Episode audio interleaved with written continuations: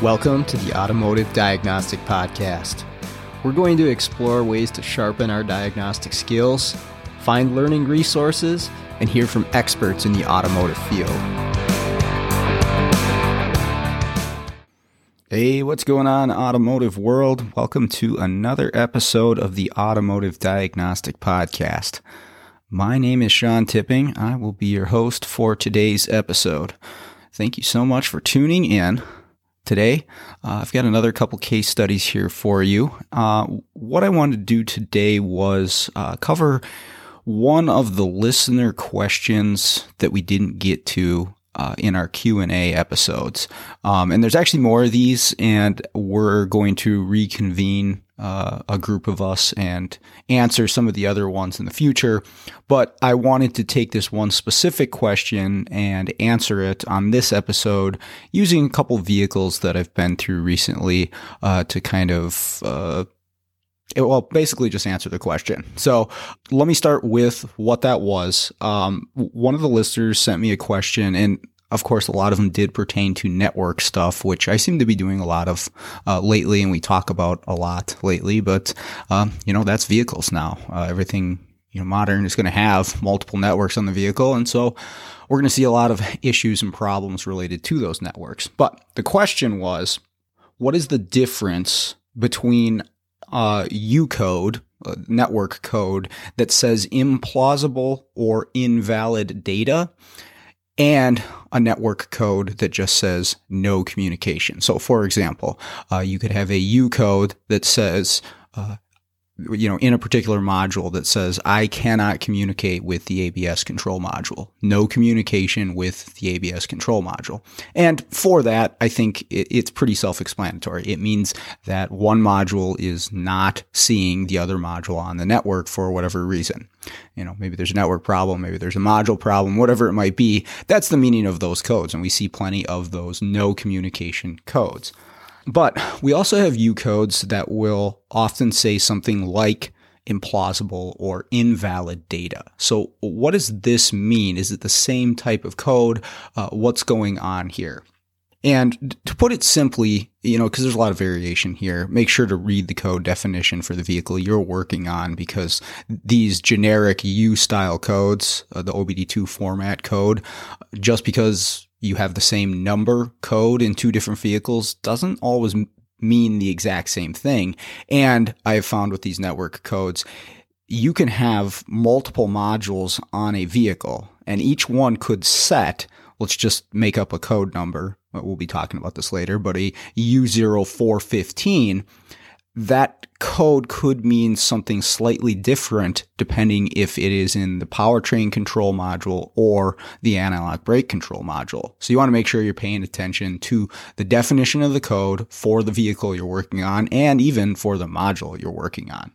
But um, with these implausible or invalid data style codes, um, what this simply means is that there are two modules on a network. Obviously, there's more than just the two, but there are two modules on the network that are going to send messages to one another and they expect, you know, something specific in these messages.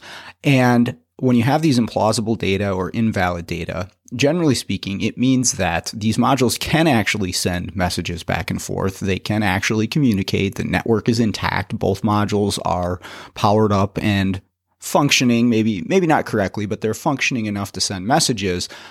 But the message that one module got from the other was missing some information or it did not like the information that it got from that particular module. So what that means is there is communication. There is network integrity, if you want to call it that. Uh, messages are being sent between these two modules, but we still get a network code because one of those modules is unhappy with the data that it did receive from the other.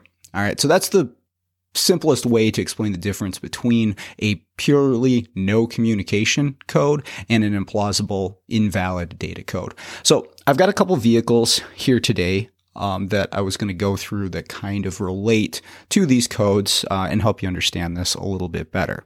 And both of these vehicles really go to show how interconnected the systems on vehicles are today. And I mean, really, these two vehicles, one's a 13 and one is a 14. They both happen to be Fords, but you know, those are eight years old at this point or nine years old at this point. And so it's not even really modern. I think what we're seeing here is just becoming more and more commonplace the newer the vehicle that we work on is that these modules these systems they need each other to function properly. They need data from one another in order to do their job. And we got to understand that when we go into a diagnosis.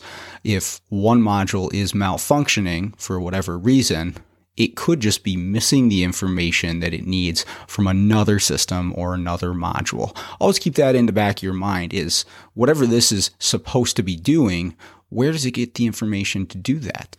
Let me give you a couple examples, and some of these are very basic, so I'm sure that you probably already know this, but a, the simplest example is our instrument panel cluster has our speedometer on it, right? Shows the speed of the vehicle. On a interconnected system that has a vehicle network, that cluster is probably going to get the vehicle speed from either the transmission control module or maybe the ABS in some vehicles. But the fact of the matter is there's if your speedometer is not working, it may not be the fault of that cluster at all. That cluster can't operate the speedometer if it's not getting a speed signal from whatever other module it's supposed to on the network. So just a very simple example of a you know, the, the cluster is the very visible module that's malfunctioning. The speedometer's not working. That's what the customer would complain about.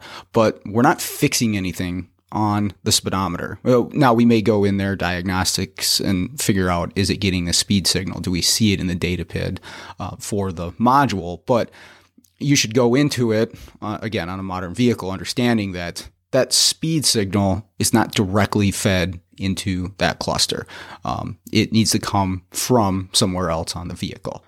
Another one that's maybe a little bit more complex is that our anti-lock brake controller needs the steering angle position from our steering column control module. Okay, so a lot of vehicles will have a control module that is going to monitor all the buttons on the steering wheel, monitor the steering position as far as an angle, and it will distribute that out. The anti-lock brake controller needs that information in order to do its functions properly. So, if you have a steering wheel angle sensor that's faulty or not calibrated, you could have a code in the ABS saying, Hey, I don't like the information I'm getting from the steering column control module. But once again, and I'm just kind of repeating myself here, but you got to understand that these messages are coming from somewhere else on the vehicle through a network. Uh, one other example, um, and we'll have this in the case study, is that switch inputs, so just buttons that the driver of the vehicle is going to press in order for something to happen, whether that be headlights or cruise control or the ignition or all kinds of different things. These are going to be bussed into the network to another module in a lot of cases for the function to actually happen. Okay. So, and we're going to see this in one of the vehicles is that we press a button it's just a switch. And that switch goes into one module, and then that module sends that input, that bus input, out onto the network, and it goes to the module that actually performs the function. So if that module is not functioning, the one that's actually supposed to do the work, we need to consider where does that switch input come from? And honestly, reading the diagram in most cases is going to help you. Obviously, service information is probably going to get you there. Um, but if you're wondering, okay, how does this button get from point A to point B through a network? You know, who are the modules involved? Where does this switch input actually go in order to get onto the network? Because the switches aren't tied directly into the network in most cases a wiring diagram really is going to be handy there because it's going to show you, okay, this switch feeds this module. I should go to that module first, see if I have the data PIDs, and then I can go from there. But uh, another thing to consider too, when you're looking at data PIDs on a scan tool and you see maybe some switch inputs and stuff like that, consider that the data PIDs that you're seeing may be a bussed input, meaning you're hitting a switch, you're seeing it change on a data, PID, but that might not be a direct feed to the module that you're monitoring. Um, that could be a bussed input. And uh, I don't know if anyone's used the wiTECH for Chrysler, they actually show you on the data stream as you're looking at these PIDs whether it's a direct input or a bussed input, which is really handy. I wish every scan tool would be set up that way. That would be just really handy to see, okay, this input's coming from somewhere else on the network or it's a direct feed to this particular module. Um, and this isn't to talk all about the wiTECH. It is expensive to use, but man, it's handy. They actually have a search bar for the data PIDs as well.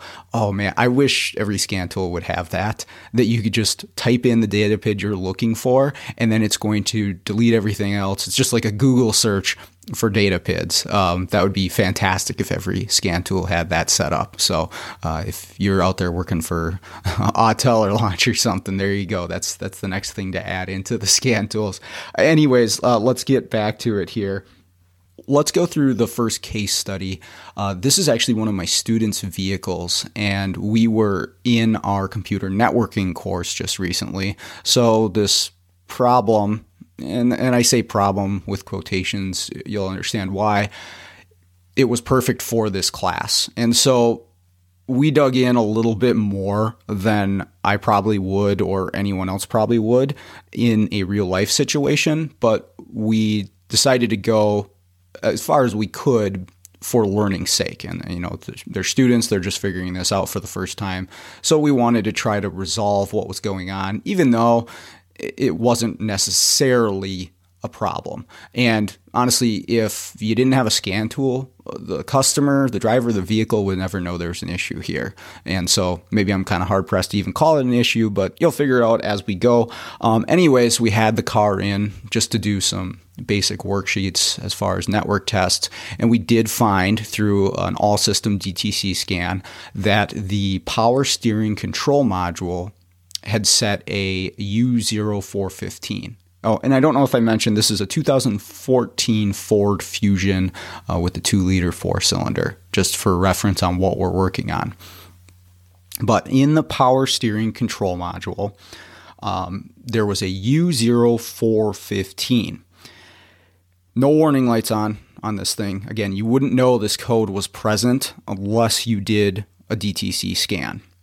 Again, this is the power steering control module. It's electric power steering on this vehicle, and it has this code. We looked up the definition for this code, and it indicates that the power steering control module is receiving invalid data from the ABS module.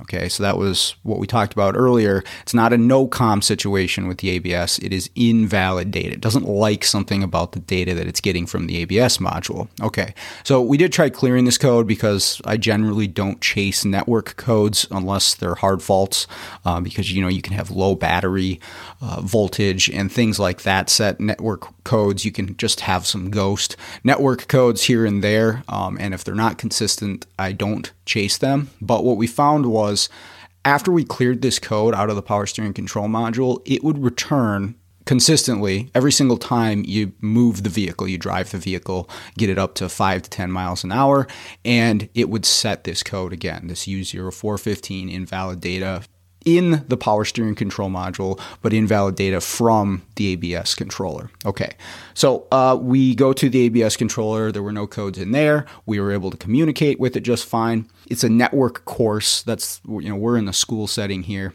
so I had them scope the network.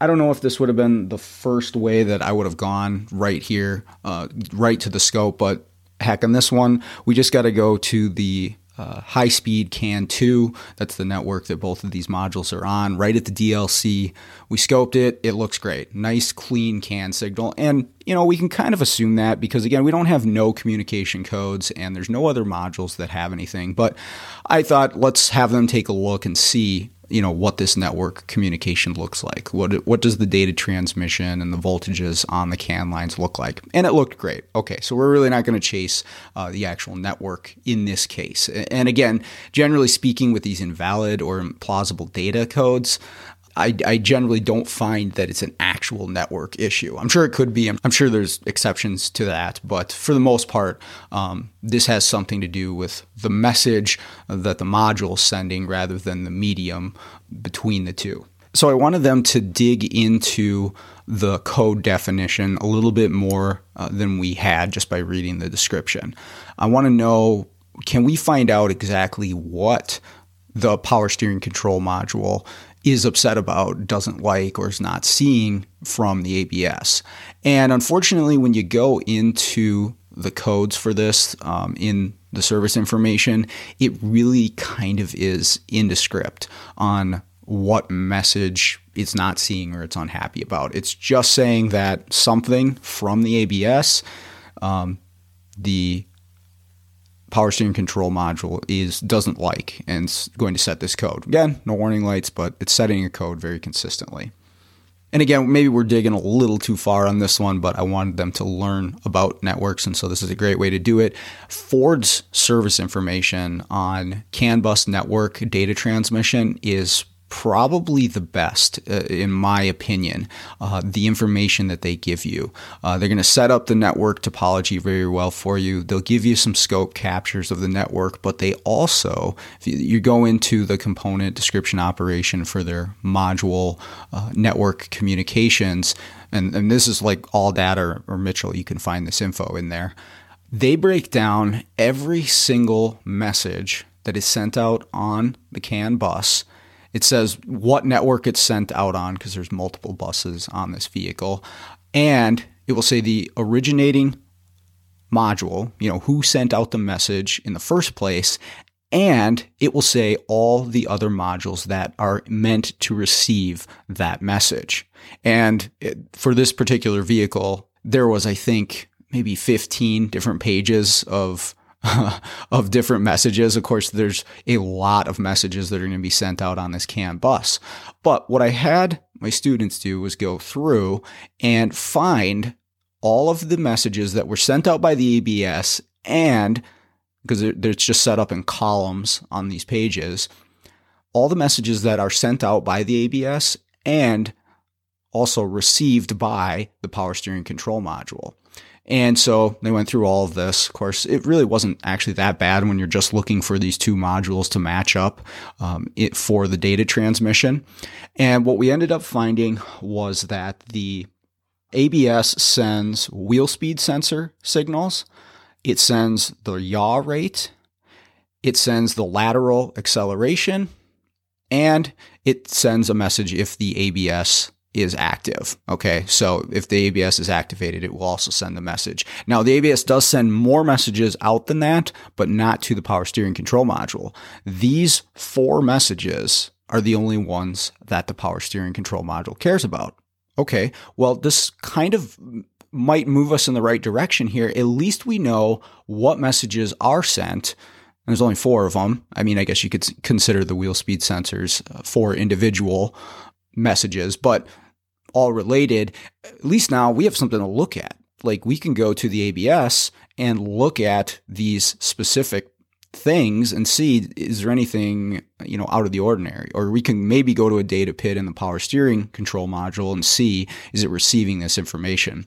Well, we found in the power steering control module the data PIDs were pretty limited. And we're using the IDS here but they didn't really have anything that related to these messages that we saw were being sent. But in the ABS we did find all of this you know wheel speed sensors yaw rate I believe there was a data PID to save the actual, you know, slip or ABS was being activated. And so we went out in a drive and we looked at these data PIDs. Couldn't see anything that was out of the ordinary. And again, there's no codes in the ABS. So I, I guess I wasn't too surprised about this, but I wanted my students to go through this and look at these data PIDs and see do they all seem to be functioning normally.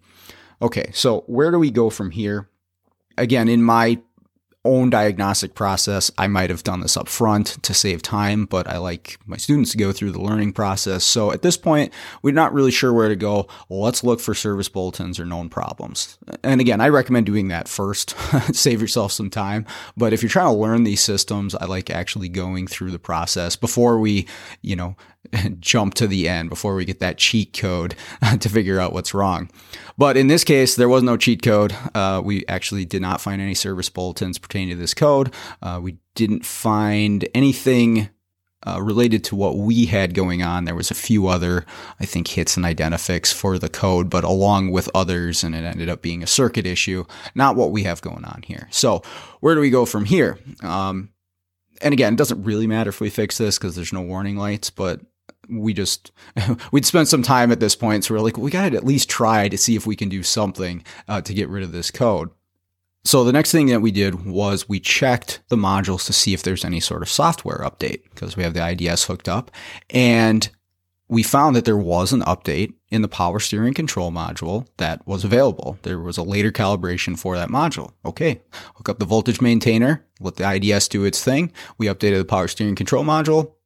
Same code set as soon as we move the vehicle. Okay, that didn't fix it. How about the ABS? Um, there's not actually an option to even update the ABS controller on this vehicle. If you go into module reprogramming through the IDS, ABS is not even listed there. So there's not even an option.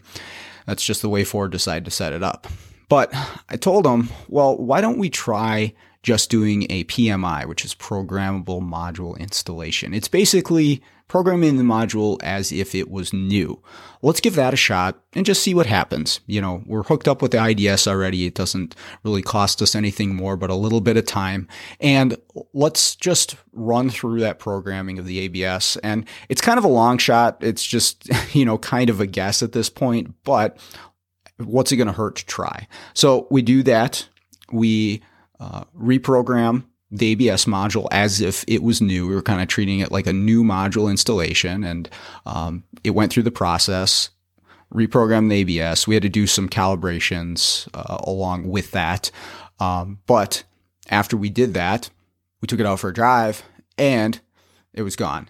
And I should note on those calibrations on that ABS, we had tried a couple of those as well. I think it's the IVD calibration. We had done that a couple times as well and that hadn't cleared the code. But after the programming, we did the calibrations and we drove it, and the code was gone. And the the student took his car home, drove it around for a couple days. We checked it again when we were back out in the shop. Code was still gone. So we're pretty confident to say we were able to clear that code by reprogramming the ABS module. So whatever software was in that ABS module and whatever message it was sending out, who knows which one it was, whether it was yaw rate or wheel speed sensors or whatever, it must have been corrupted somehow, some way.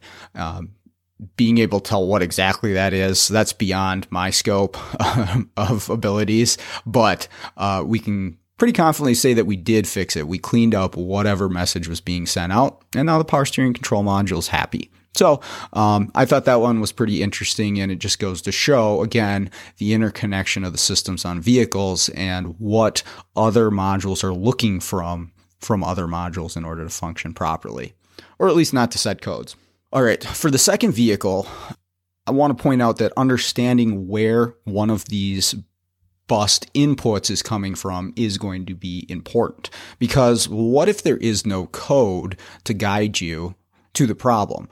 And what I mean by that is with our U0415, it's specifically laid out for the power steering control module that the ABS message was the problem. We know at least a direction to go. But what if you don't have any codes? What if something just doesn't work? And in this case, we have a 2013 Ford Edge uh, that I was actually called into to calibrate the adaptive cruise control, which is a ADAS function of this Ford Edge. Uh, it's the cruise control. It has a radar unit up in the front grille, and it is going to adjust the speed of the vehicle so that you can stay a specific distance away from the vehicle in front of you. And you can set the distance, you can turn on and off the adaptive cruise and just use normal cruise if you want. But that's the setup on here. And that's all the shop called me for was, hey, can you come calibrate this because we have a code which is a U, which is a U0300. Um, and I'll, I'll, make a note on that code as well. Uh, the definition of that code is internal module software incompatibility not configured. Okay, so this is a U code, but this really is not a network code at all. Um, and so this is another example of where you got to read the definition of the code because it's it's in the cruise control module. It's not having an issue with anything else on the network, um, but it's saying that it's not configured. And if you go into the definition for this code, it says just to do the calibration or the alignment for the cruise control module. And that's it. And so they saw this code, they read that information, and they wanted me to come calibrate this for them. And actually, they had tried it with their scan tool. They went out and attempted this calibration. And after the fact, they saw this code, uh, assumed that it had failed the calibration or the alignment uh, for this. And so they wanted me to come in with the IDS and do it. So that's what I do, hook up to it. And it's actually really simple. You don't need any targets or anything for this one. All you need to do is basically hit the button for the cruise control alignment or calibration procedure. I can't remember if they use calibration or alignment in there, but anyways, you hit the button in the IDS. It tells you that a warning indicator is going to come on the dash saying adaptive cruise not available. And it did. And it said to drive the vehicle. I think it was above 30 miles an hour for five to 10 minutes going straight. Uh, so I actually had to go out on the freeway in order to get a long enough stretch of road where I was going straight. Of course, after about five minutes or so, the warning indicator turned off. And IDS says, if you read the instructions during this process, it says the warning indicator will turn off when the procedure is complete. But there's another note in here, and this is important to resolving this vehicle, of course.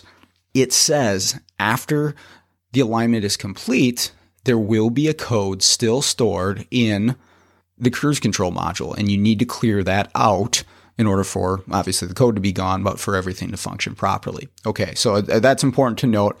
And honestly, I think what happened here after I got the full story was I think they were successful in the calibration because they said they did the same thing. They took it out and did it with their scan tool, but this U0300 was present after the fact. And it was there for me as well after I did the calibration, but I cleared it and it did not come back. I'm kind of thinking that's what they missed was that they didn't clear it after the fact. Either way, I do that, and now I just want to make sure that the cruise control works, but it doesn't. Nothing happens when I try to turn the cruise control on. Like, there are no indicators, there's nothing happening. Okay, well, now I'm thinking maybe it didn't go through, something didn't work, or maybe there's a problem with this module. Uh, what's going on here? So, before I head back to the shop, I just want to check a few more things uh, before I tell them, hey, this didn't work, your cruise control is still not operating. Um, so I look in the cruise control module and I find that there really aren't any data PIDs that are out of place. It says alignment success, um, shows a, you know a variety of data PIDs relating to the cruise control system. But when I press the button again, I don't get any change. I don't get any Uh, change of status in there. Now I don't have all the data PIDs for my switch, but I do have like a command, you know, whether the cruise is being command on or off. And no matter what I do, I don't seem to get any change out of this module. Now, here's where it's important to understand that button on the steering wheel to activate the cruise control. There's an on off, set, resume, cancel, and then there's also a button that you can change the distance between you and the car in the front of you. So that would be the addition to this cruise control that you might not see on a conventional setup. But how does the information on that button get to this cruise control module that actually lives behind the front grille of the vehicle? It's probably not directly wired to that module. It doesn't go switch to cruise control module. I could probably guess that, but who's in the middle? Again, this is where looking at a wiring diagram will be helpful. And in this case, our cruise control switch, along with some others, goes through the clock spring and into the steering column control module. So our steering column control module is then going to send your intentions as far as cruise control out over the bus to the cruise control module and then the cruise control module and in combination with the PCM is going to activate the cruise. So, here's what we need to look at. Since the switch doesn't seem to be doing anything and I don't have any codes in anything at this point, I want to look at the steering column control module and see if he has data PIDs for this switch. So I go in there, I look, and it does. It actually has every single button on that cruise control switch and it shows, you know, what's being pressed there. And so I press the button and I have set, I have resume, I have cancel, I have gap up and down. My on off portion of the switch doesn't do anything. It says not press the entire time. I can press it as hard as I want. So at this point, I'm to go back to the shop and talk to him about it because I this really wasn't a diagnostic at this point. I just wanted to have some information when I go back and tell them that the calibration didn't work. So I go back and I tell them, hey, I'm looking at the data PIDs and it doesn't seem to be responding to this switch. You know, do you want me to go any further with this? Uh, you know, I'll look and see maybe this just thing just needs a switch. He's like, oh, we already replaced that. I was like, Oh, okay. So we were trying to fix a cruise control that was inoperative from the beginning here. It's like, yeah, we tried that, and then we tried the calibration. We had that code, so then we called you. Okay, so kind of my fault for not getting all the information up front, but that's the way it goes. Um, sometimes I just uh, take it at face value and say, let's do this calibration. But, anyways, okay, so now we need to figure out exactly what's going on here. Is it a switch or is it something else? Um, so this switch, again, is on the steering wheel. That's a brand new one from Ford. And it just uses some resistors in order to send its signal. But here's the deal it sends the signal through the clock spring into the steering wheel column control module. So after doing a little bit of testing, what I found was if I held the button for the on off switch and I rotated the steering wheel to a specific position, I could get the button to respond. And I saw that in the steering column control module, and I actually saw it up on the dash that the cruise was on. It was active. It was ready to go once you hit that on button because you have to hit the on button and then you can hit the set or the resume or whatever you want to do with it. And then as soon as I'd move the steering wheel again, it would stop. So I told them, I was like, get a clock spring for this thing. Obviously, the steering column control module can respond when it sees the input. You've replaced the switch already. Um, I didn't bother taking the steering wheel apart to verify, you know, the, the circuit integrity, but I think, uh, you know, we can make a pretty good judgment call there that there is a problem with the clock spring in the vehicle. So that was a fix for that one. So again, bussed inputs. We're getting inputs from other places on the vehicle. If something's not working, just ask yourself, how does the information get to this module? What does this module or this system need to operate from other modules or systems on the vehicle? And how's it get there? Who's the middleman? Where is this information coming from? Who does it have to go through?